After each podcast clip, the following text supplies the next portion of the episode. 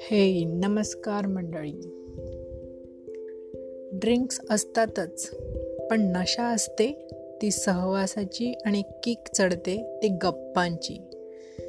कसलं भारी लिहितात ना बपू.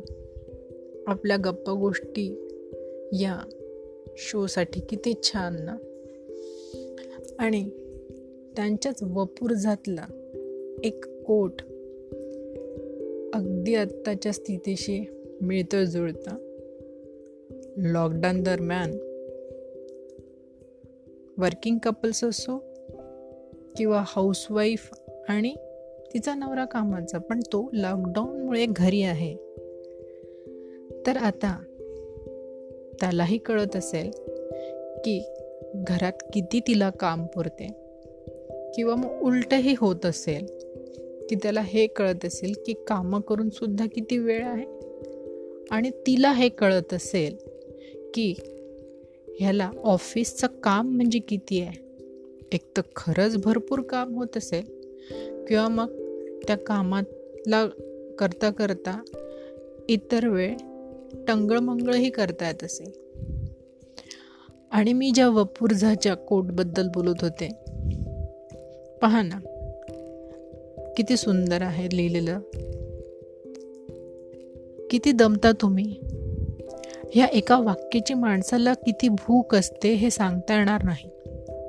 दहा माणसांचा स्वयंपाक करून दमलेल्या बाईला पण एवढे एकच वाक्य आता हवं असते. आणि कामावरून आलेल्या पुरुषाला पण. इतर कितीही गरजा असोत पण हे एवढं एकच वाक्य ऐकायची ज्याला भूक आहे ना त्या पुरुषाने आपल्या बायकोला कधीही नोकरीला लावू नये. पुरुषाला स्वयंपाक येऊ नये आणि बाईला नोकरी करता येऊ नये. एकमेकांच्या कर्तृत्वाचे प्रांत एकमेकांना अनिभिज्ञच हवेत. तरच एकमेकांच्या कर्तबगारीचं कौतुक टिकते. नाही तर काय होईल? असं बोललं जाईल. त्यात काय आहे? हे मी पण करीन. इथे अर्पण भाव संपला.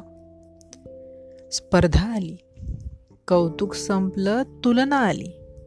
साथ संपली सवत्वाची जाणीव आली. किती सुंदर लिहिलं आहे वपूंनी समर्पक आणि म्हणजे कमी शब्दात किती सही सही मांडला आहे. की ही एक जी दात जी भेटली पाहिजे की किती दमता तुम्ही. असं स्त्रीने म्हणावं की बाहेरून काम करून येणाऱ्या पुरुषाला. आणि असं पुरुषाने म्हणावं की खरंच घरातलं किती असं काम आहे जे सकाळपासून रात्रपर्यंत तिला पुरत असते. ह्या एका गोष्टीची जाणीव जर ठेवली तर कितीतरी गोष्टी म्हणजे ज्याच्यामुळे वाद होऊ शकतो ते नाही होतील आणि कितीतरी संसार सुरळीत चालतील. नाही का मंडळी?